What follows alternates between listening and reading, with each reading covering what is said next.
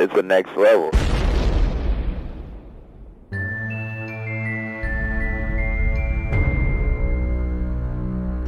Do you ever fantasize about being killed?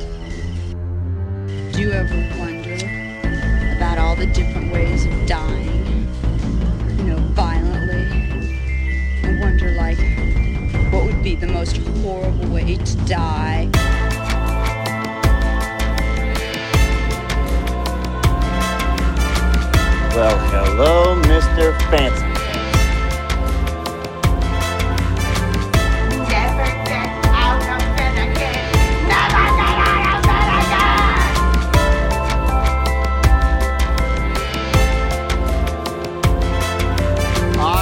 Come here to chew bubblegum and kick ass.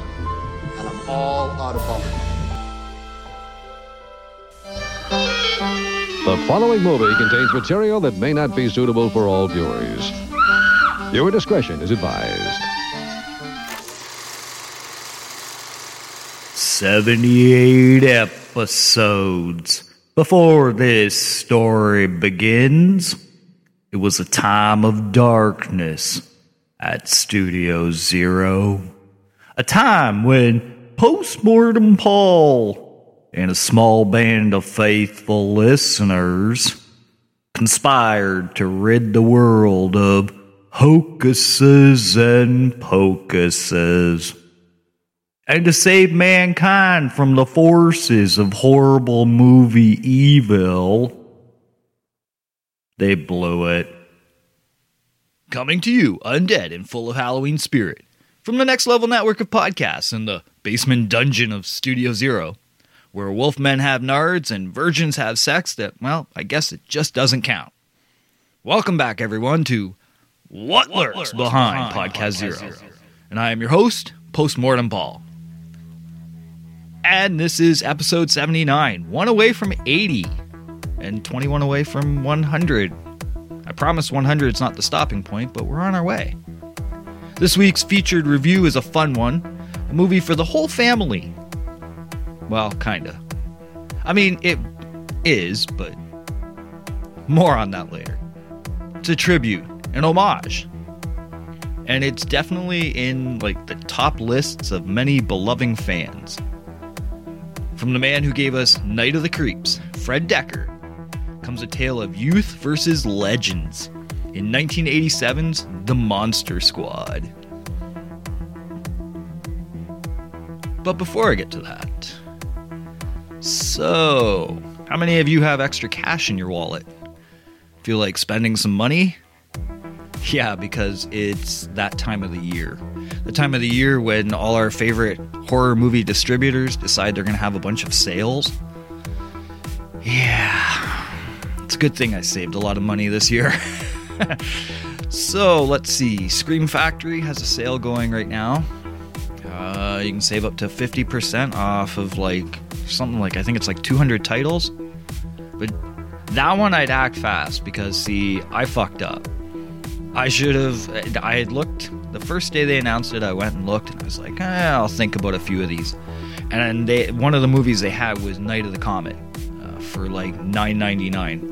And stupid here decided, oh well, you know, I'll think about it. No, should have just bought the damn thing because guess what? It's sold out now. So, so I didn't get that one. Um, not that there's, you know, there's there's other places I can find it, obviously, but it just would have been nice to get it for that cheap of a price. But oh well. But yeah, the Scream Factory sale, I definitely, definitely don't wait. If you see something, grab it right then because odds are it's going to go fast.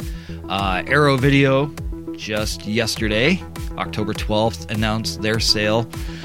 I believe their sale is lasting till like November 6th or something like that. Anyways, you can save up to like 70% off movies. And yeah, I've already uh, ordered three, and probably gonna add a few more on top of that. But yeah, um, the sales are on. It's that time of the year, you know. Not to mention that Friday the 13th box set from Shout Factory or Scream Factory, whatever. Uh, it's been making its way out to fans. Been seeing it on social media. people are already getting it. I know mine is coming, I think, by the end of this week. I'm hoping, because I did order mine from Amazon.ca, so I knew it would be a little bit later than like it, people that actually ordered it from Shout Factory. They're getting them now, and I gotta wait a bit, but whatever. As long as I get it, that's all that matters, you know. It's not like I don't already have like the full Friday the 13th series on VHS and DVD. So yeah, let's sure let's add the Blu-ray. Why not? Us damn collectors, right? But um yeah.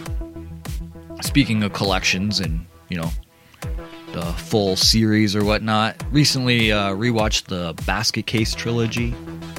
And you know what? I'm not gonna lie, Basket Case will eventually be an episode on this show. Uh, don't be surprised if I do it as a three-parter and or as like one, you know, extra long episode. Cause you know, okay, I love the original. Don't get me wrong, the original is it's perfect. It's perfection. But I forgot how much I love the sequels.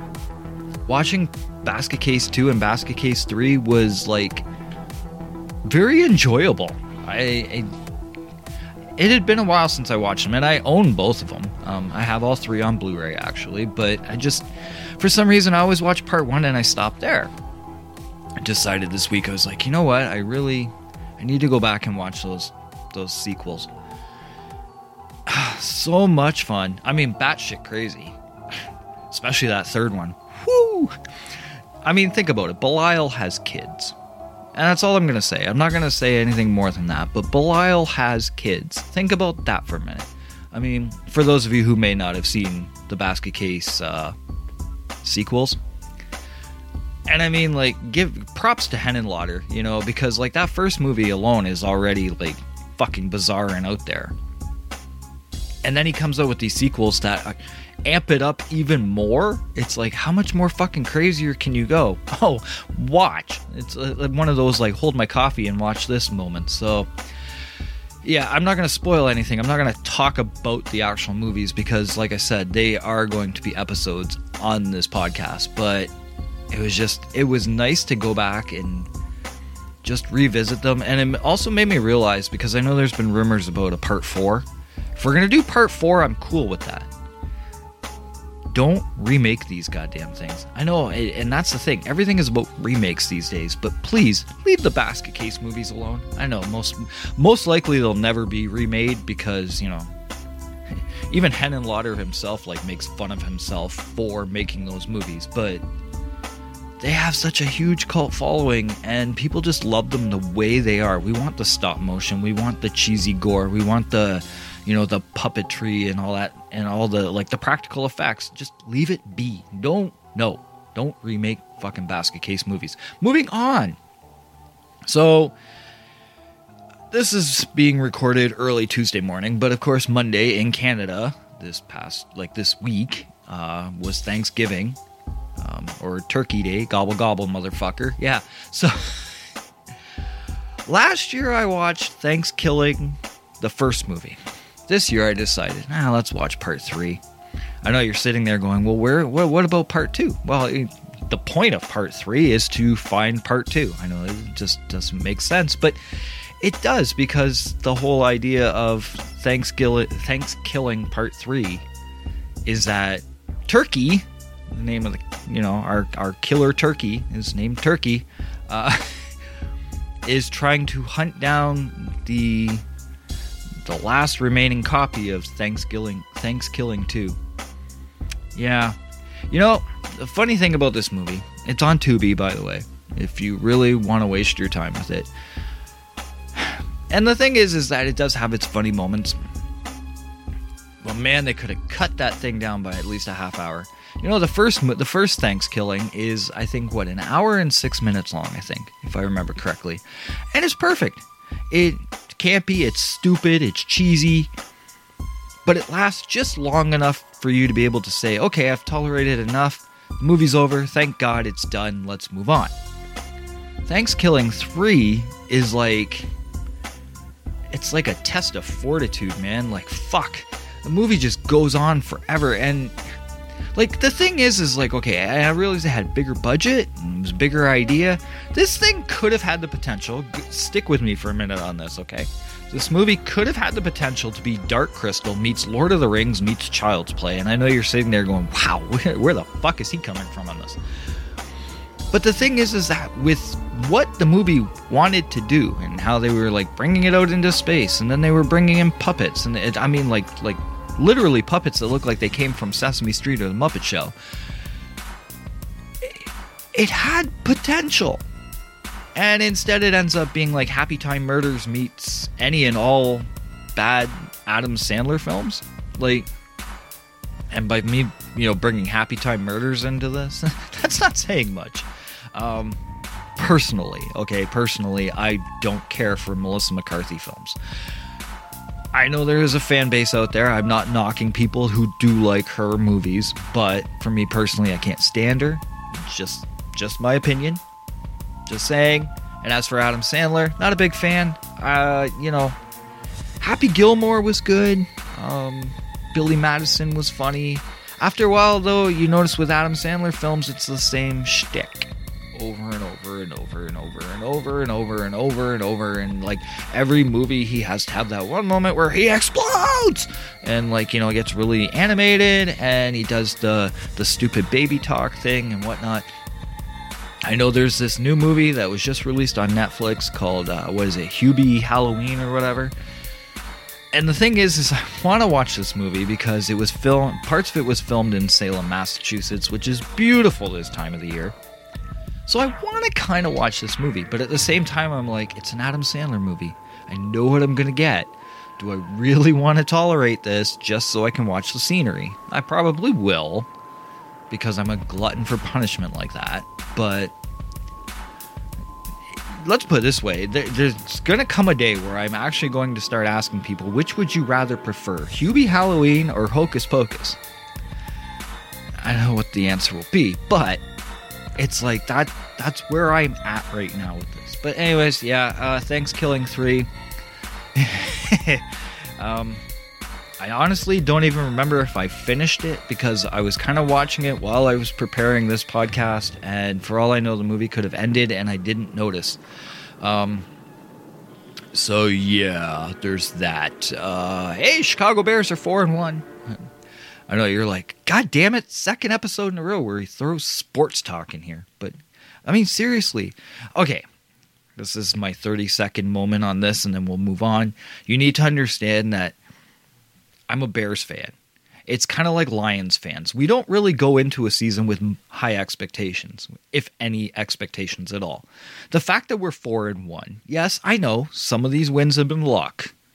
As someone felt they needed to point that, you know, out to me this past week and it's like, "Really?" Like first off, I don't give a shit, but secondly, I'm aware of it. There's lots of teams that win based on luck, okay? The fact is, is the Bears are four and one. We're one game shy of being at the top with Green Bay Packers. This never fucking happens, okay? The last time this happened was what, like 2000, 2010? Like almost a decade ago? Come on. I'm excited about this. So this is my 30 second sports moment, and we're moving on. We'll move on to my other favorite thing in the world, social media. No, um, I will say this about social media. Social media is still very annoying. Uh, I was not impressed. What was it after the presidential debate when everyone was posting, you know, the 1985 or 1986 movie poster for The Fly, and I was like, "Oh, this is awesome! Look at all these people showing all this love to The Fly," and then I found out why. Fucking people still tune into these goddamn things, eh? and we wonder how the Keeping Up with the Kardashians lasted 20 seasons. Like, come on. Anyways, yeah, so that was annoying, but that aside, it is nice this time of the year. Horror sites are alive and well with, you know, funny jokes and, you know, those images with words. You guys call them memes. I, I, I don't know. I think it's because I'm French Canadian. I know. Here we go. Uh oh. Fucking French. Think they're better than everyone else. No, we don't. Um, not all of us, anyways. But, but meme in French is like meme which is what I called my grandmother. So whenever I see the word, it irks me because I'm like, what you're saying you're posting my grandmother all over the internet? Like that just sounds wrong first off. And secondly it's just it's something that irks me. So that's why i always call them images with words even though i know they're called memes. Um but i mean like the horror sites are alive and well with like great little imagery. And i mean like some of the beautiful like halloween displays what is it the wilkes family halloween display? Follow that facebook page. They've been posting some awesome live videos night after night of like you know their their whole like fucking house is just like beautiful. And they've got like a halloween 3 theme and a halloween theme. And they got freddy krueger walks around and all this. It's fucking awesome. Um so you got that going on. You got movie sales going on, like I mentioned earlier. You know, Arrow Video and Scream Factory and whatnot. All these awesome sales. That October 13th and 14th is Prime Day on Amazon. I'm sure there's gonna be horror movies on sale for that. And I mean, even this, as much as like, it, there's a funny joke going around the internet right now where it's like, you know, people that watch horror movies all the time looking down on people who watch them only at Halloween. The part that bothers me about that picture is the image the the picture in that meme is from Twilight, and it's like, gee, thanks. Like you couldn't pick a better fucking horror movie, but whatever. Because Twilight is so horror. But anyways, it's kind of funny at the same time though because like all of us that are like big into the horror movies it's like right now we're considered like the rock gods to all our normal friends who are like i need recommendations. Can you tell me something that i can watch? And it's just it's funny because like for like that one month in the year you're not looking down on us going you're fucking weird. You know? Um and i mean on top of that i will say this social media has lightened up a little bit on the whole like you know the pandemic thing and the political things and whatnot. And a lot of people are coming out and just finding ways to enjoy halloween. I like that a lot of people are saying you know what? You're not canceling this one on us. It's just it's to put it in like a basic bitch term i know everyone hates when i say that but whatever. It's been a feel good time of the year and it's been kind of nice and that's coming from a guy who hates social media. So that's that's not bad. Like I, i'm not gonna lie. Like i've actually been on facebook a lot more than i normally would just because it's like it's not so depressing and i'm not like you know doing the face palm shit thing all the time or rolling my eyes because people are fucking stupid. No it's people are actually having fun this time of the year and it's nice. So I wanted to put out something positive about social media. I'm still probably going to cancel the Twitter and Instagram accounts for this podcast, but for the time being, social media is not that bad right now. But now it's time for our feature of the week a shared podcast experience of a 1980s movie that, if it was to be released now in 2020, in the current time frame and mindset of the world, this movie would be ripped to shreds. But in 1987, it was, well, it wasn't as successful as it could have been. More on that after the break, though. We're going to do the Tyler, the trailer timeout. I almost called it the Tyler Tameout. Whatever. Don't you love that? Like, sometimes you know like your tongue just gets tied and there's that's a that's a movie idea in itself like having like you know like visuals of like a tongue actually being tied. I know it's been done but it would just be that would be like you know like have like this monster that's like haunting people and every time they talk it ties their tongue and yeah i know. I'm kind of weird like that.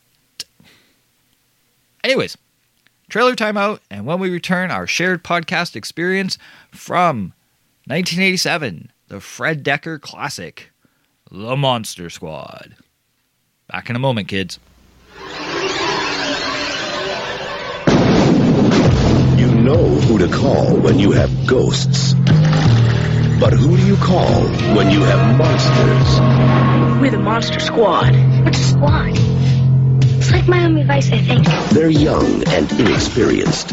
Naughty virgin. They're a bit disorganized. Monsters are not real. We don't know that, sir. 2,000 year old dead guys do not get up and walk away by themselves. But when strange things start happening in town, There's a monster in my closet. Ooh, look at that big big, scary monster! What's happening? You wait till a werewolf. Silver bullet?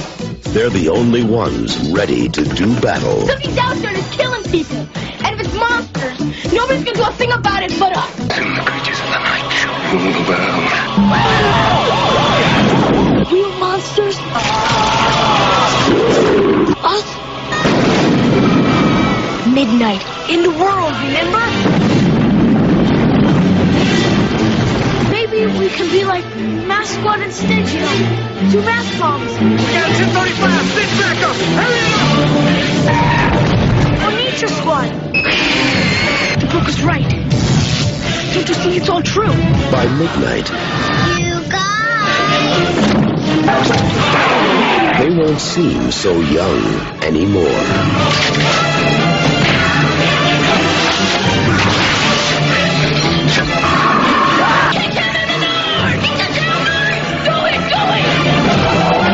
Monster Squad.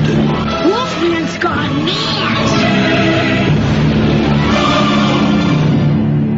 Could you imagine if I recorded a whole episode sounding like this? Welcome to What Lurks Behind Podcast Zero, and I'm your host, Postmortem Paul. Wouldn't that drive you fucking nuts? Do you want to play a game? Can you imagine if I recorded a whole episode sounding like this? And I am Postmortem Paul. I sound godlike. Or not. And on that note, thank you for tuning in. This has been What Lurks Behind Podcast Zero. I hope you enjoyed the show. All right, I'm done fucking with y'all. I won't do that for a while again. Probably next episode, but no. Um, that's a cool program I downloaded on my computer a few months back. Around the time when I did the Scream episode, if you remember that episode, I opened up the episode like trying to sound like Ghostface. And uh, it was a program I downloaded. Completely forgot it was on my computer. And the other day, I get an email. They're like, "Oh, you can update for new voice effects and whatnot." I was like, oh, "Fuck, I forgot I had that." So yeah, um, been fucking around with it a bit and whatnot. But enough of the lead-in shit. Uh, the Monster Squad was released August 14th, 1987 in North America. Well, it said US, but I'm assuming Canada was probably the same thing. Um, I didn't see this one in the theaters. I saw it uh, on cable, actually.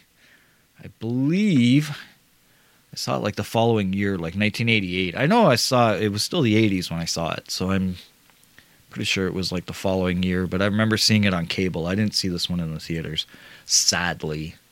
I wish I had now, but oh well, whatever. Directed by Fred Dekker. And Fred Dekker is also famous for another movie, another movie known as Night of the Creeps, starring Tom Atkins. You know, thrill me. We all know that line. Um, he had some help. He was also he was the writer on this film, but he had some help. Had some help from the one Shane Black. Shane Black um, acted and worked on movies like Predator and RoboCop 3, as well as he wrote and directed Iron Man 3 and the 2018 film The Predator.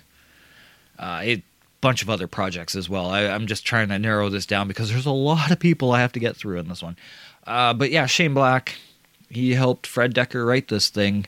Uh, in terms of producers, producers we had Jonathan A. Zimbert, uh, Rob Cohen. Rob Cohen was uh, he was a big part of the movie uh, Dragon, the Bruce Lee story. I believe he wrote, directed, and produced that. I think, if I remember correctly. Uh, Keith Barish produced this. Neil Machlis and Peter Hyams, who uh, Hyams was responsible for films like uh, End of Days, Time Cop, Sudden Death. Um, so yeah, we had big names producing this film as well. Cinematography was done by Bradford May. Bradford May worked on Darkman 2 and Darkman 3. He also was a big part of the Tremors series that was on Sci Fi um, uh, 2003, I believe, uh, way back in the day. Someone just pointed out that. So a friend of mine the other day just says, Oh my God, I'm watching Tremors 7. And another friend comments on there. He's like, "We're up to seven. It's like, yeah, um, this is a series that does not want to die. And you know what? To be fair, people still watch it, so why kill it? Um, that's uh, in terms of the movies, but the, there was the TV series as well, and that's what Bradford May was responsible for. Music by Bruce Broughton. Uh, I thought it was interesting. Some of the some of the shit he did. Uh, come of the shit he did. Yeah. Um, yeehaw. That sounds kind of gross.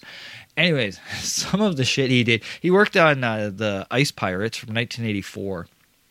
The highlights for me though was he worked on the Tiny Toons series, and he did the music for the Tiny Toons Adventures: How I Spent My Vacation, um, straight to video, uh, full length movie, which we had that on VHS. I think we still have it somewhere too. It could be in my basement somewhere, but um, uh, my sister was like addicted to that movie, so naturally because you know she would put it on the TV, I would watch it. I'm not gonna lie, I used to love that movie. Um, probably would still enjoy it today because it's just the kind of person I am. Bruce Broughton also worked on the Lost in Space movie from 1998. So those are just a few highlights. He worked on Ah, Monster Creator and Special Effects by Stan Winston. Oh, geez, what a famous name in the horror community, right? Worked on Terminator, T2, Lake Placid, Predator, Predator 2, Pumpkinhead. Pumpkinhead was like one of his big ones. We, we all love that movie. I know. I, and you know, I saw uh, an article on the internet the other day that said something to the to the effect of that Pumpkinhead is that one movie that's really not that good, but we just still love it. And how it's not really a Halloween film, but we love it at Halloween. That is so true. Uh, Pumpkinhead's a great fucking movie. Uh, Stan Winston also worked on Constantine. He worked on The Relic, Jurassic Park, Leviathan, etc., etc. I could go on forever, and I really don't want to because I still have a lot of names to go through. Starring cast. so, I believe it was was it last week's episode? I was like, oh, I got a really small cast to you know talk about. Not this week. This week it's a really long cast, and there's some names I kind of cut out because it was like it just went on. And i'm like okay i know there's a lot of people involved with this. So we really had to narrow shit down when well we me and my multiple personalities had to narrow shit down when i was doing this. So a lot of the cast have one or two credits to their name even though they have many. And we'll start with andre gower as sean crenshaw. He's our main lead kid teenager. Um, Andre Gower was in other movies and whatnot, but I, I wanted to highlight something that I'm going to be talking about a little bit later on in the show. He is a big part of the documentary series Wolfman's Got Nards. I'll be talking about that a little bit later on. Uh, Robbie Kiger, or Keeger, is it Keeger or Kiger? I never know. Um, as Patrick Rhodes, he was also in Children of the Corn from 1984. Stephen Macht as Detective Del Crenshaw. He's uh, Sean's father. Uh, he was also in the film Graveyard Shift. Uh, he was also featured on Star Trek Deep Space Nine. Uh, quite, I think he had like several appearances on there. Definitely one of the highlights of this movie, Duncan Regehr as Count Dracula. It, such a great Dracula in this film. Um, he was also in V the series, uh, the series that ran in I think it was 1984. Uh, followed the um, there was V the original miniseries, V the final battle, and then they did V the series. He was part of the series. He is uh, probably most well known though as Zorro from the TV series that ran from 1990 to 1993. He was the title character. He was Zorro. Ah, Tom Noonan. Tom Noonan as Frankenstein's monster. I say Frankenstein's monster, not Frankenstein. So many people get that wrong. And I know I'm being a fucking asshole when I say that, but I mean, yeah, okay. There's that picture on the internet that always like it's like the end of Mary Shelley's book and it says, you know, something about and the monster said it's okay if they call me Frankenstein. Yeah, I know. I know. I just like being an asshole sometimes. Uh, Tom Noonan, though, was also in the movie Manhunter. That was the uh, the one film that Hannibal Lecter was not played by Anthony Hopkins. He was also Tom Noonan was also in RoboCop 2 and he was in The House of the Devil. Brent Chalem. I think I'm pronouncing his last name properly. Uh, he played Horace, also AKA Fat Kid. Um, he only had eight acting credits to his name. He died at a very young age. I believe he was 22 when he passed away. Uh, passed away in 1997 due to pneumonia. Uh, was very young. Uh, great actor. He, he's awesome in this movie. I freaking love him. And it's it's a shame he died so young. But yeah, he died uh, due to complications with pneumonia, uh, not COVID 19. Okay, moving on to Ryan Lambert as Rudy Halloran. Rudy, uh, I have things to talk about Rudy later on. Uh, I highlighted the fact that he also came from a TV series known as Kids Incorporated, and it was a series that ran through the 80s into the 90s. The reason why I mentioned that is because it, the show Kids Incorporated also featured um, stars like Fergie from the Black Eyed Peas and Mario Lopez, who is now what? He's the host of Entertainment Tonight, one of, and was also what Saved Saved by the Bell. I believe that was the show he was from. Moving on to Ashley Bank as Phoebe Crenshaw, little Phoebe. Uh, she was mainly a TV actress. She, um, I think she had something. I, if I remember correctly, I read like 29 acting credits. Uh, she was in. Uh, she had an episode or two. I believe it was one episode of The Fresh Prince of Bel Air. She was in a 1991 TV movie known as uh, The Haunted, and that was with Sally Kirkland and Jeffrey DeMunn. Um, we're gonna keep moving on though. There's a lot of names to this movie. Uh, Michael Faustino, and you're saying, God, that last name sounds familiar. Yes, he was the younger brother of David Faustino from Married with Children. Uh, Michael Faustino in this plays Eugene, and I had to mention this when I saw he was part of this movie. He was part of the movie Suburban Commando. I had to mention that. Now, I'm going to be talking about a guy that they call him the Desperate Man slash the Wolf Man in here. Uh, Jonathan Gries, or John Gries. And you're like, that name, why does that name sound familiar? Well, he's done a lot of shit, but two titles stood out to me when I was reading his resume, and Terror Vision is one.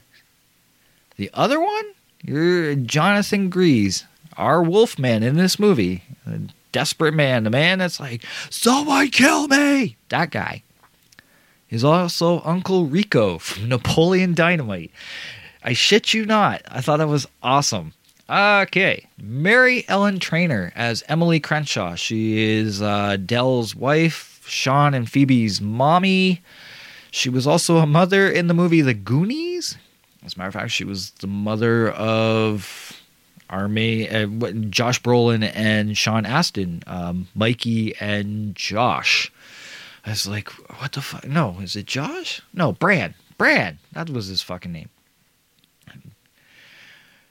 How do I, seriously? I should be shot. How the fuck do you fuck up anything from the Goonies? But anyways, yeah, I just did. Uh, uh, Mary Ellen Trainor was also part of Die Hard. Uh, she was in, I think, all four Lethal Weapon movies. She was also in Ghostbusters 2.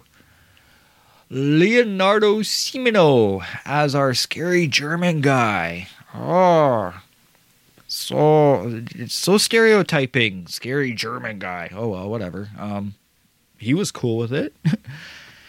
he was also in V, the original miniseries, and yeah, uh, basically sort of played the same kind of character. Um, you know, the whole idea of like he he he was around during the Holocaust and whatnot. I believe I actually read a story where like he he brought that into a lot of his characters because I believe it's actually true. I could be wrong on that. Don't quote me, but I believe I read that somewhere. Moving on to Lisa Fuller, who plays Lisa Rhodes. Must be nice to have the same first name. I say this after what a couple weeks ago doing the episode on host where everyone was basically playing themselves. But anyways, uh, she is the older sister to Patrick. She's Rudy's crush. Uh, more on her character later. But anyway, she was also in films like Earth Girls Are Easy, and she was in an episode of Freddy's Nightmares, the episode School Days. Tom Woodruff Jr. as the Gill Man. Not the creature from the Black Lagoon, but he was known as Gill Man. Uh, and kind of like Stan Winston, this guy's name is like linked to a multitude of projects, uh, which included Tremors, Alien 3, Pumpkinhead, Aliens, Demolition Man, Mortal Kombat, Bubble Boy, It, and most recently Godzilla vs. Kong. He's doing the special effects and the monster creations for that film coming out in 2021, I believe. So awesome. Michael MacKay as our mummy. Interestingly enough, you you'd never know like who he is because he's the mummy, right? Like he's all bandaged up. You don't see him, but he actually uh, he was in two movies that I thought I had to mention. One you guys will shoot me for. The other one that's kind of cool. He was Jason in X2 X Men United. Uh, he was um, what, what was his code name? He was uh, 143, I think it was, or something like that. And then he played Bane in Batman and Robin. Yeah, I actually went there. We're going to talk about Batman and Robin because he played the, the the lanky Bane before he becomes all balloon and fake looking. Yeah, he's Bane. Anyways, I got two left two left to talk about, and then we'll move on. Jack Gwillim as Abraham Von Helsing. He's awesome. I like I like the Van Helsing in this movie. He's really good. Uh, he was also in Clash of the Titans, and I felt I should note he did pass away in 2001.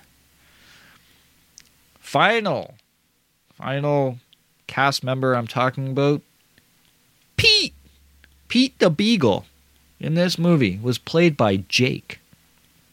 And you're like, seriously? He's giving credit to the fucking dog. Yes, I am. My podcast, I Love Dogs. Jake is getting his due props. Jake played Pete the dog, the beagle. So fucking cute, too. Jesus, I love the dog in this movie. Rating. So the movie was rated PG 13 in the United States, it was rated PG in Canada. It had an M rating in Australia, NC 16 in Singapore. Uh, what did it have? Uh, was it uh, 15 plus? I think in like Sweden. The movie's got ratings all over the place.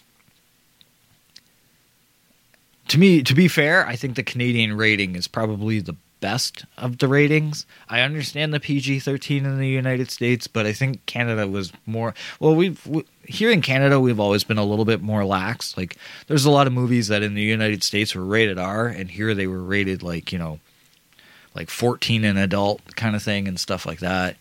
Um, but yeah, I think the PG rating fits this movie the best. The runtime is, depending on where you look, the runtime is 79 minutes or 82 minutes. I believe 82 minutes is the accurate one, but I've seen where some websites were saying it was 79 minutes. I'm like, mm, okay, never noticed. Um, the budget for the film was 12 million. The box office, uh, this hurts to say this, but it was only 3.8 million. Kind of hurt. More on that later. For home entertainment, it was available on Vestron VHS. That was the only VHS release. I have it. I know. Well, you always gotta thump your fucking chest about every VHS you own. Well, you know what? Whatever. But I do have the VHS of this. I also have the Lionsgate 2 DVD set. I do not have the Blu ray, though. And there was a Lionsgate Region Free Blu ray, which is out of print. And Olive Films also released a Region A Blu ray out of print. And the Olive Films uh, Blu ray, I have not heard good things about. But on a plus note, you can stream it through Amazon Prime in Canada and in the United States. And it's a nice transfer. It, it looks good. So But we do need an actual Blu-ray release of this fucking movie. Like Arrow Video or Scream Factory, seriously, someone pick this thing up and give us a nice release. I mean, even Lionsgate. Like seriously, get on it. Blu-ray, please. And thank you. So, notes from the scary German guy's house, where we will have pie while we will talk about all these things. No, we won't, but I mean, you're welcome to have pie if you want, but so the Monster Squad. The Monster Squad, if you've if you've actually paid attention to this movie, you know what it is. It's an homage.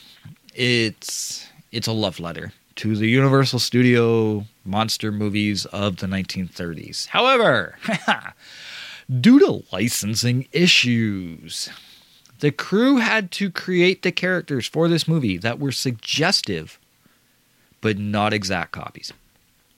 So, for example, um, what did I read? Dracula was allowed to be Dracula, but he couldn't have the um, what the fuck do they call that? Like he couldn't have like the bit of the hair that comes down. I can't remember the name of that for the life of me, but he couldn't have that. Anyways, where like the hair comes down to like a point on the forehead, it, couldn't have that. Um, I mentioned earlier, I said Gillman, and I said he's not the creature of the Black Lagoon. He was not allowed to be referred to as the creature at all, um, and he couldn't have the look. Um, and uh, name Shane Shane Mon Shane Mahan uh, was one of the special effects guys that was interviewed, and he said like it, it was somewhat frustrating for them because they wanted to do exact replicas of those Universal Studio monster movies, and they couldn't um, due to the licensing issues. Uh, the Frankenstein monster, uh, that was the one that they said like he was allowed to look somewhat like the Boris Karloff creature, but the bolts weren't in the neck, so instead they had him on his forehead. Um, but yeah, there was like little differences. I think the Mummy was probably the most closest. Well, even that, the Wolfman was kind of accurate as well. Um, I think I read somewhere that they said the Wolfman they they fashioned his face to look like Stan Winston, um, more or less uh, than like Lon Chaney. Like it was it was less of a look of Lon Chaney's, more like Stan Winston or something like that. I remember reading some cool shit about it. Anyways, um,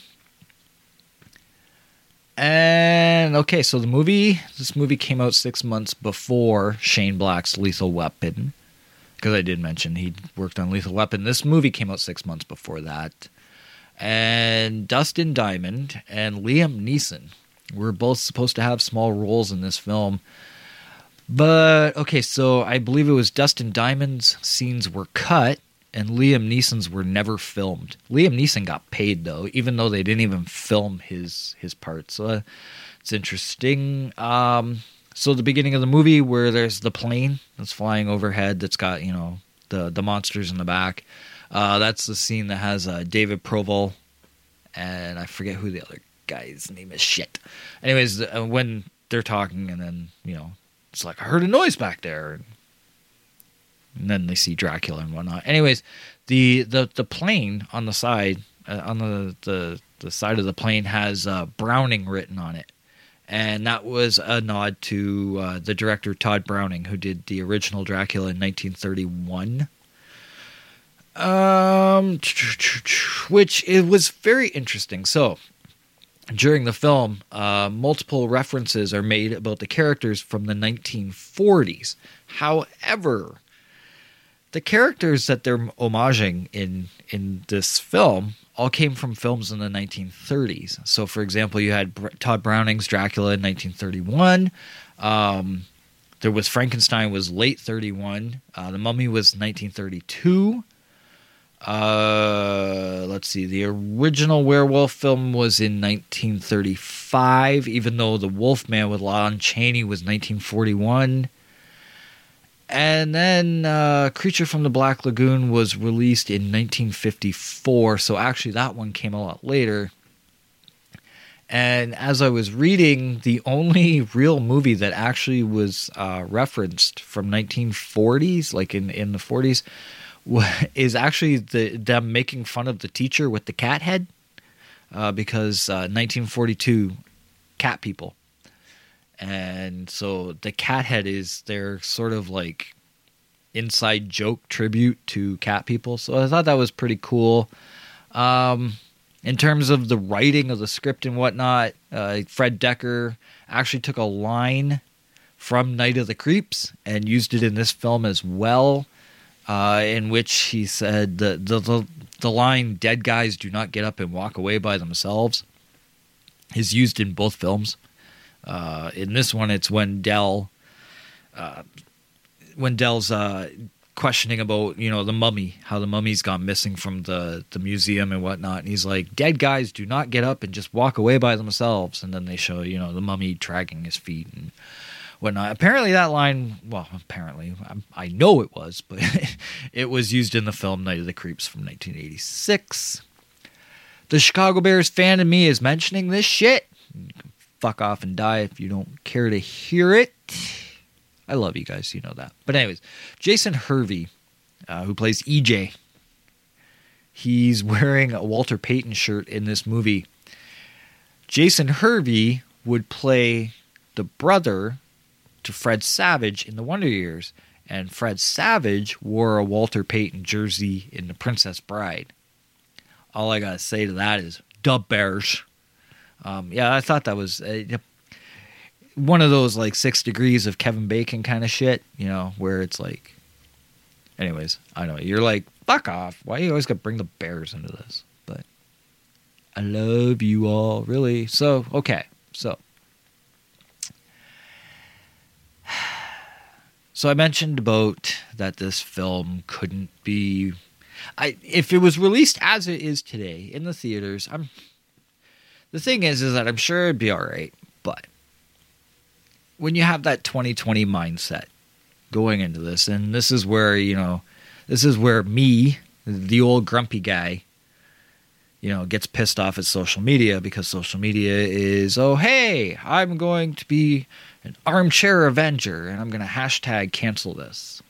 So, in 1987, much of the language in this movie seemed like nothing.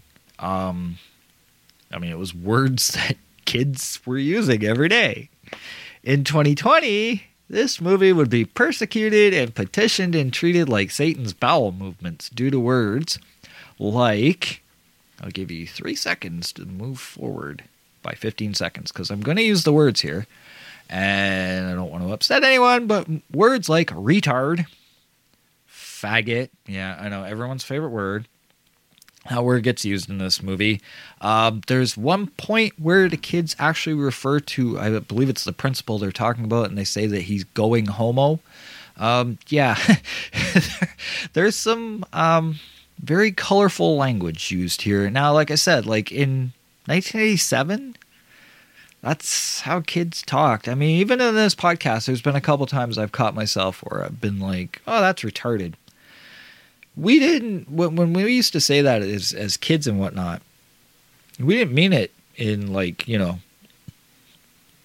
like retarded for us meant like that something was like stupid, you know, or like a, a famous one from the '80s was like you know when you would say, "Well, something was gay," and again, it was one of those things where it's like we didn't say it with a hateful tone. It was more or less just like it's like saying like, well, you know, that's ridiculous or that's stupid or you know what I mean? Like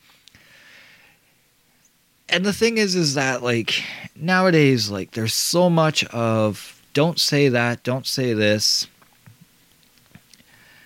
And I, eh, when I watched this movie, like, and it, it was funny. I watched it a few weeks ago. It was kind of what made me decide that I wanted to talk about this movie because I realized I'm like, wow, like, how the eras are different. Like, it's still kind of the same, but like, there's words today that get used that you know 20 years from now people may turn around and say well that offends me and it's funny how like stuff like that happens I don't think that when like when they when they were making this movie, I don't think it w- it was meant with any intention to to hurt anyone. Like even even the character of Horace, Horace like in certain like articles I was reading and whatnot, they they credit him as being known as Fat Kid. and it's like, yeah, like you know, we we try not to make fun of people who have obesity issues and whatnot, but this movie was kind of also pointing out like the idea of being bullied and overcoming being bullied without actually like slamming it down your throat. There's uh there's other issues with or not issues, but there's other things with this film that they do very subtly without actually slamming it down your throat. And I thought like, you know, when I was watching this movie, I'm like, okay, yeah, these words would not float in today's society. But then again, we're also pointing out that one, this is a timepiece. It's 1987. It's clearly 80s. You can tell by the fashions, you can tell by the music. I mean, that ending theme song is like one of the worst rap songs ever, and yet we love the shit out of it. You try releasing that on the radio today, and people will be like, this is a fucking hack job. But then again, we have mumble rappers today, so what, you know, this song might actually be a lot better. But um, another no-no that you know I was thinking about when I was watching this movie is Rudy. Rudy is possibly 13, 14 years old, smoking, and he smokes frequently in this movie. And you know, here in Canada, like I said, the movie was a PG movie. That's a no-no in 2020. I mean, we you you don't even see like I remember growing up as a kid watching TV and there were cigarette ads on TV, cigarette ads in magazines. You know, uh, you don't see that today. Everything is about quitting. There was no promoting cigarettes. I mean, there there is a Flintstones commercial from I believe like from the 1960s, uh, possibly 50s or 60s, but I believe it's the 60s, where Fred Flintstone and Barney are talking about going on break and they're going to have a smoke break where they're going to smoke a Winston. This was in again in 1987 it was nothing to have a character smoking on screen. Like nowadays it's like I mean, we had a character like John Constantine in these DC TV series and DC shows and whatnot, and the most you could show him was either holding the cigarette or putting the cigarette out. You never actually saw him smoking it on TV. Not allowed. Um, some people would probably even have a problem with the fact of there's the scene where EJ has been, you know, he he's clearly bullying Horace, calling him a fat kid, rips his comic book, steps on his chocolate bar, you know, his baby Ruth or whatever it is. And Rudy comes along and Rudy like basically flips the tables on him and makes, you know, EJ eat the chocolate bar that he just stepped on and it's like, okay, we'd look at that, you know, well, EJ was clearly bullying Horace, but then someone would turn around and say that Rudy is now bullying EJ. Does this make it any better? The next thing you know, you've got your armchair protesters, you know, starting a new hashtag to cancel Rudy. And, and that's why, like, when I was watching this movie, I'm like, okay, maybe I'm overthinking it too much. But at the same time, it's like, this is our current era where everything offends people and everything is we need to stop you know stop talking like that stop acting like that the thing is is i guess my point is on this is that you can possibly stop people from saying things but you can never stop people from thinking things and this movie i think i've always appreciated the fact that Fred Dekker and Shane Black, when they wrote this screenplay for this, and for all I know, maybe the kids even ad libbed some of this stuff. I don't really know. But I mean, the thing is, is that they didn't shy away from it. They understood, you know, this is what kids are like out in the playgrounds. This is what kids are like in school and out with their friends and stuff like that. You know, you're such a dork, and that's a that's another funny thing about this movie is like they the kids don't want to say fucking, so they say dorking. It's kind of funny, but um, I mean that that's the thing is that this movie doesn't shy away from that. It it kind of puts it in your face that you know what kids say things that yeah they probably shouldn't, but they do.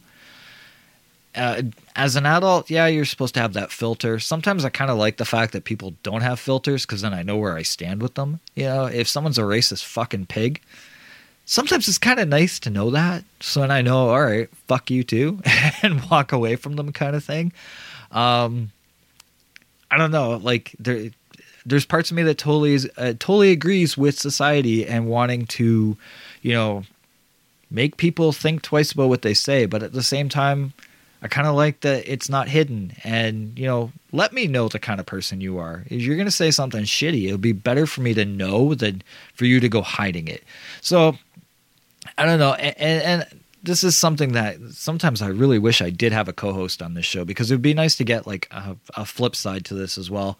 I find like I'm kind of like arguing with myself over this, but um, it's like, I don't know when I was watching this movie, I, I, w- I was hearing some of the language get used. I was seeing some of the scenery or like the, the scenes happening and whatnot. And I'm like, ah, shit. This movie might not hold very well in a theater today, but at the same time, I like its honesty and I like its bluntness. And so it, it's kind of a 50 50 thing with this movie. Moving on from that point, um, another thing that sometimes gets detracted from this film is that some people approach this film as it was a Goonies ripoff. I've always been that person that I was able to distinguish between the two. Uh, Goonies for me is an adventure film. It's a group of kids, but they're out looking for pirate treasure. They're trying to save their town. This movie is more an homage to the old films of the 1930s and 40s and 50s. You take a group of youth like of youths, you know, a group of kids. But you're approaching it that they're up against the monsters of the the 1930s, and you're trying to keep it modern at the same time. I mean, modern up to that time point, which is 1987. There's a lot of things I love about this film. What do I love about this film? Well, I think I kind of highlighted it already, but I'm gonna like drive the point home. With the kids are all likable. Um, even the kids that are like the the shitheads, like EJ and his friend Derek, like they still are kind of like what I would I would see kids as like out in a park in a parking lot, out in a playground. Um, and the kids actually won an award in this. Uh, they won uh, what was it, Young Artist Award for Outstanding Ensemble. Um, so that's kind of cool. Like you know, they won a, they won an award for this movie. Um, you got Sean. Sean is very charismatic. He's uh, you know he's the courageous leader, uh, smart ass at times. I kind of like that about him. And I find like his interactions with his sister Phoebe are very natural. Um, it, it is somewhat normal for a brother and a sister to have that rivalry and to be bickering back and forth with each other. I like that about him. Rudy, even though, yeah, they got him smoking, whatever. I, I'm not gonna lie. When I was 15 years old, I was smoking too. So I mean, it's not unbelievable. Um, oh my God, you're supposed to be 21 or whatever age it is that you know they want you to smoke. But whatever, we all know that kids smoke. Um, and I, you know, it was nice to see a, a, character that was a bit of a badass, but he still has his his faults, and I like that they did that. Uh, Phoebe is a character that I, I really enjoy on this movie. I like her sweet innocence as a little girl, but I also like the fact that this is something that you don't see that often today.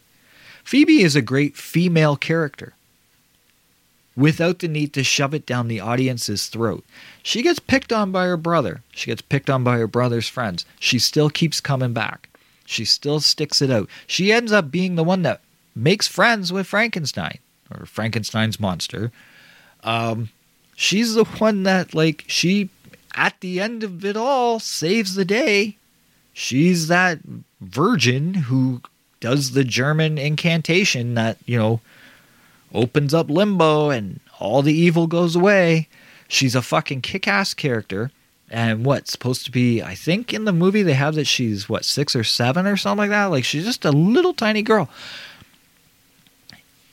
She had more girl power than most of these movies today have where we have to like make like this huge political statement that well women can do it too. Yes we know that. We never fucking horror movie fans never really question that you know? And and that's the thing. Like yeah i know there's that mentality out there that you know men always think they're better than women there are men that do i mean i'm not knocking that i'm not saying it doesn't happen but what i loved about this movie was that you took a little eight year old girl and you made her the fucking hero of of the movie. When you actually think about it, at the very end of this movie, she's the fucking hero. Without her and the scary German guy, and that's another thing too. You take that, you know, that whole like racial stereotype of here's this scary German guy. You took the two most unlikely characters and made them the hero that saved this town. And then Horace. Horace is another. So many people can relate to him. You know, how many kids were overweight? You know, how many kids had weight problems or you know had certain body disfigurements, which technically are not disfigurements. It's just the way your body's shaped, and they get picked on for it. You know what I mean? Like, and Brent Chalem, rest in peace, but great performance as you know Horace, that that kid that had something against him. He gets picked on all the time, and after he blows away Gilman, he looks at it looks at EJ and Derek, and he's like, "My name is Horace," and cocks that gun, and you're like, "Damn, badass, man!" Like, it's awesome about this movie. The monsters are memorable. I mean, Dracula was great. The Wolfman was great, and like I said, played by Uncle Rico of all fucking people. Uh, Mummy and Gilman. I, we call him Creature, but they call him Gilman. Um, they, they were awesome. Show Stealer is definitely Frankenstein or Frankenstein's monster, whatever you want to call him. Tom Noonan. Um, he's definitely awesome. And I remember the first time watching this movie, yes, I, I wouldn't say I cried, but definitely got some feels when he gets pulled away into limbo. And, you know, Phoebe throws her, her little, what, scraps or whatever she calls it, throws it at him, and he, he you know, he's holding the little stuffed toy and what. It's, it's, a, it's a it's a nice little soft moment. You know, it's Tom Noonan was fucking amazing in this. The makeup effects are fucking great. Stan Winston, a genius as always. Although one moment, one moment in the film that I absolutely love, uh, not so much a makeup moment, but it, it's still fun nonetheless. Is the mummy when like you know Rudy like shoots the arrow and bandage gets stuck to the tree and it's like unwinding like a sweater and that's the thing with this movie. The humor is great. The humor is on point. The movie does have its creepy moments, but it's blended well with a lot of great humor. Um, there's the iconic Stephen King's Rules T-shirt in this movie, like you know, to the point where like that shirt ended up becoming a thing, and you can find it on Redbubble and T Public and all different like websites and whatnot. This is a great entry level film for young horror fans. And one thing that I really like that stands out in this film, again, very subtle, but it's there, is the whole the whole idea of the message of unity despite differences. This whole group of kids that you have, like I said, you have the young little girl, you have the teenager that smokes, you have the horror nerds, and you have the the quote unquote fat kid, and they all come together to save the day. And you know, that's that's one thing that like it's very natural. It, it flows very well in this movie. It, there's also uh, the other thing that I really love about the film is the, the, the references to the the classic horror mythology. You know, like that that whole club. You know what with the, the the trivia game that they play with Rudy there, and you know they're talking about like how do you kill a vampire and how do you kill a werewolf, and like it's kind of like a throwback to all those movies from the 1930s and 40s. Uh, not to mention that fucking clubhouse. That that was every kid's dream in the 80s was to have that clubhouse. Um, especially for the fact that like like one thing I love is like you know uh, there's the, the posters in the back. I love checking out the posters that are on the walls and whatnot. There's Return of the Living Dead, uh, Zombie, which was just the last episode I did on this show before this one.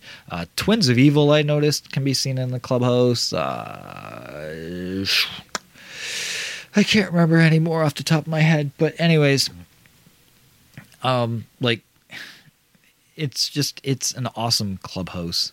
Which here's my thing. Okay, so I'm gonna get on to the point about the Beagle, Pete. Um, how does he get up there? Honestly, I there's nowhere that I see like they put him like in a bucket and like pull him up or anything like that. And I don't know, Eugene just seems kind of small. I, I can't see him being able to hold that dog while, you know, climbing into the clubhouse and whatnot. But somehow or another, that dog gets up there, which Pete is fucking awesome. He's the cutest little beagle. but he's everywhere. And I'm like watching this movie, I'm like, how did how did he get there? Like, you know, but it's just it's awesome. I've got to really move on because I've still got a lot written down here. Um so uh the the I mentioned earlier about the different ratings. Um and it was uh, and a report I read from Empire Online that was pointing out. So, okay, uh, for example, you know, in the states it was PG thirteen. Uh, in some places it was fifteen plus. Like I said, here in Canada it was PG. Um, some countries did give it a higher age rating uh, due to the language that I mentioned earlier. You know, words like retard and stuff like that. Um, apparently, though, the virginity joke really didn't uh, go over well with movie boards and film boards that thought, you know what, this shouldn't be in a kids movie. Um, and some people also like some film boards also felt that the, you know the, some of the scenes were a little too scary in this movie. I don't I don't know. Maybe it I like I said I saw this movie I would have been about 13 or 14 when I saw it. So I was at the right target audience age, but um I don't know that this movie would have scared me had I been younger. I don't know. I guess maybe the scene where like Rudy's going up against the vampire brides, maybe that is a little kind of creepy and whatnot. The Wolfman exploding and then his, you know, his body reforming. Yeah, I guess maybe, but uh apparently it was the virginity joke that kind of like threw people over. Um, which I mentioned way early in this episode about the whole idea of like, I guess you're a virgin if certain guy doesn't count. Um, what is it like? What is it she says? Something like, "Well, Steve, but he doesn't count." Like, okay, I guess that's how that works. Not. So, I was originally going to hold off on reviewing this film until after October 27th. But decided to do it now because I wanted to give recognition to the movie before a certain thing comes to be in my possession. Because as of October 27th, Andre Gower's documentary, Wolfman's Got Nards, is going to be made available to the public through VOD and Blu ray. And I do plan on checking this one out for sure. Wolfman's Got Nards is a passion project that Andre Gower put together uh, to explore the relationship between film and audience, to highlight the love for this movie from many fans, including famous uh, like filmmakers and actors and whatnot, along with common folk, as you know, like us. Uh, and if you want to check it out, there's already a website for it called the it's the squaddoc.com. That's the official website for the documentary. The trailer is on there, uh, a little write up about what the what the movies, uh, the going to be about. Documentary has already been at like a lot of different uh, film festivals since like 2018, I think. Uh, been highly praised. I've seen a few shitty comments online about like people are like, "Well, I don't like the title of it." Well, the title's iconic because the whole Wolfman's Got Nards scene is one of the most iconic scenes in this movie. You know, Horace kicks the fucking Wolfman between his legs, and we find out, holy shit, a Wolfman when he changes, he's still got a fucking dick.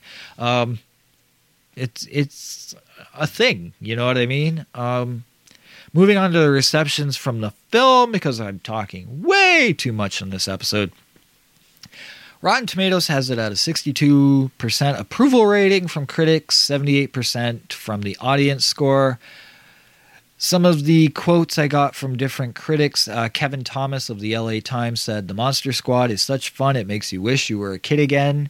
I'm not going to lie, when I watch this movie, I still feel like I did when I was like 14, 15 years old watching it for the first time.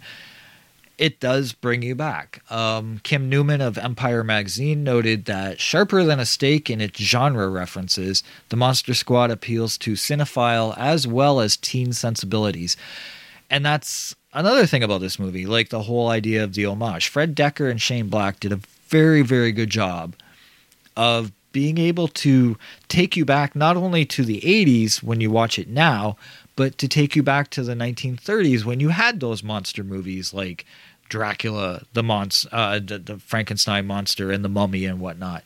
Um, Keith Breese of filmcritic.com called The Monster Squad unbridled fun for every kid who ever daydreamed about kicking monster ass, which, yeah, I mean, quick little story. I know I keep, I always rant, you know, ramble on and whatnot, but funny little story. I think it was in grade six when I was in the sixth grade. Uh, my art teacher actually kind of noted that I had a fascination with monsters and, um, because we had like a scrapbook we were supposed to do like you know sketching in and whatnot and i had sketches of freddy krueger jason Voorhees, michael myers uh, dracula. So it was funny when i saw this movie and i'm thinking to myself yeah that's me. I was that kid you know doing the little sketches and whatnot and dreaming about kicking monster ass. Now not everyone liked this movie. Um, I've mentioned this guy before. I thought, yeah, I'm going to mention you again. Center Moat, Vincent Canby of the New York Times. He wrote, This is a silly attempt to crossbreed an Our Gang comedy with a classic horror film, which usually means that both genres have reached the end of the line. Nope. Monster movies are still being made as we speak. Hal Hinson of the Washington Post says the movie plays like it was written by a power tool. I'm okay. I have no clue what he's trying to say by that. It plays like it was written by a power tool. Okay. Podcast zero rating, and I will make this brief and to the point of a stake. Great humor. Absolutely great humor. Great effects. Some really cool special effects. A subtle message of coming together despite differences to overcome the problem of the movie, to to meet a resolution. Yes, a beautiful homage to films of the past while making them modern, up at least until the 80s, obviously. This is an 80s timepiece.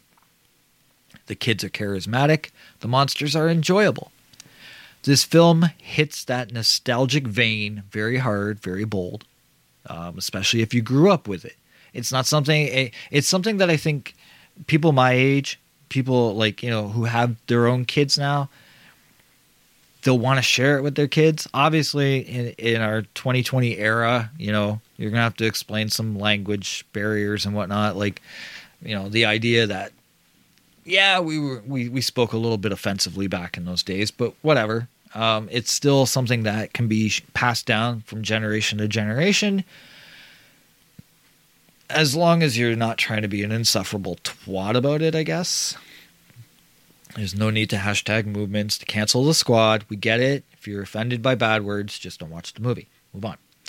This movie is just about kids being kids while saving the world from Universal Monsters' best of the baddies. Um, you want my rating on this? This movie is 9 out of 10 for me. Uh, it's a nine out of ten. I, I, I feel it's a classic flick. It's got feel good '80s vibes. If that's the thing, this is an '80s movie. I know we're really big on our '80s nostalgia and horror films these days. This is an actual '80s movie. This is what the '80s look like. It's what it felt like. It's the music. It's the times. It's very childlike. It's still engaging. I get that this won't be a movie for everyone, but this is definitely a movie for those of us who grew up with it and who appreciate a movie that just wants to have fun. Um, and no, it doesn't need a remake. We already kind of had one. It's called Stranger Things. On that note, thank you for listening. And thank you for letting me babble on and on. This movie, there was a lot to talk about, and I cut things too. Like I, my notes were a lot longer than that, and it was like, damn, I, I I could literally talk forever about this movie, but the thing is, is until I have a co-host, I got to keep the shows short enough because you guys are only going to listen to me for so long before you're like, I'm moving on. I'll, I'll go listen to you know the latest release from Avril Lavigne because it's less annoying. Like, I mean, like seriously, I like I get it. So there were things I cut, but on that note, like I said, thank you for listening. Where you can find the podcast, you can find the podcast at Spotify, Apple Podcasts, Google, or at its home at the nextlevelnetwork.com slash podcast zero. You can also find the show at whatlurksbehindpodcastzero.com. Social media facebook.com slash what lurks behind podcast zero. Instagram and Twitter are still there. I have not deleted them yet. I may keep them running, but like I said, especially Twitter, Twitter is just too goddamn toxic and I just I don't like being on there. So we'll see what happens. Lurker's recommendation before we close out. And I'm also going to announce the next episode because I've already got that picked out. Uh, but Lurker's recommendation was one that took me by surprise. Holy shit, didn't see this coming. A film from 2019 was recently added on Shudder. I know I, it always seems like I'm always promoting Shudder, but there is a great film. If you don't watch it on Shudder, I'm sure you can find it some other way. You have to watch this fucking movie. It's called The Cleansing Hour. It's a very recent, relevant movie of the times, uh, dealing with like online streaming, um, and basically, I'll give you like the basic idea, and then I'm not going to spoil shit for you. But basically, what it is is it's two friends put together this online show that they stream every week, in which the one guy is supposed to be an exorcist and he exorcises demons out of people's bodies except he's a he's a hack he's a he's a fake but his show is successful and whatnot. And anyways he wants he, he wants more fame. He just wants more. He doesn't feel that he's at his level yet.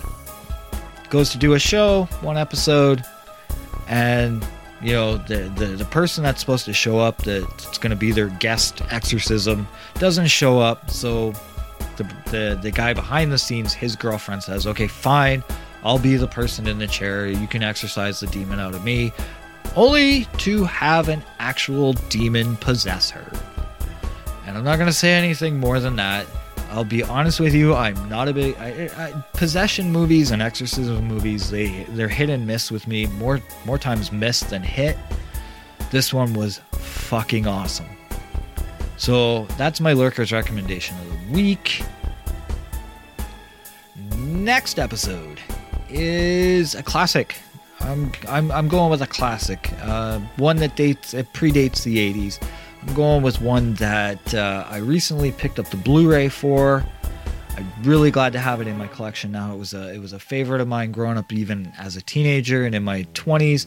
Uh, it's a Vincent Price Vincent Price classic film based on an uh, Edgar Allan Poe story, The Mask of the Red Death. That is the next episode I'm doing.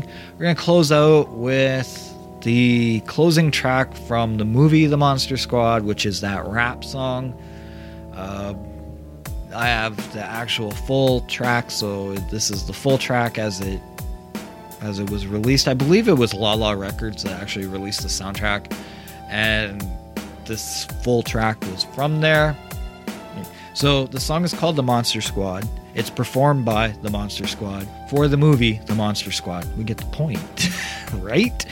Um, with help from Michael Sembello, which, if that name sounds familiar to you, he's the one that's responsible for the song Maniac from Flashdance that Carpenter Brut ended up remaking and did a fucking great job with it. Anyways, I'm babbling. So it's time to move on. Thank you for listening. Thank you for tuning in. I know this was a long episode, but you stuck it through, and I really do appreciate that. So thank you so much. And next episode Mask of the Red Death, starring Vincent Price. Until then, it's a cut. You need to shut the fuck up!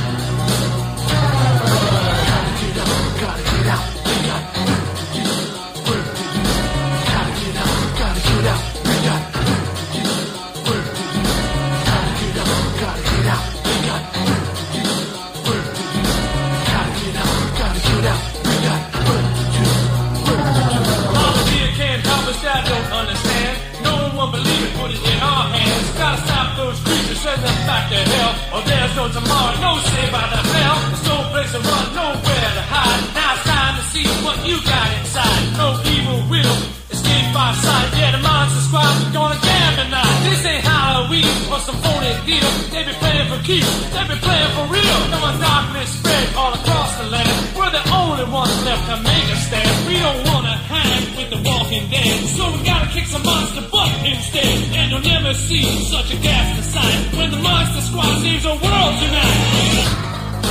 Monster squad, we're the monster squad, and the forces of evil.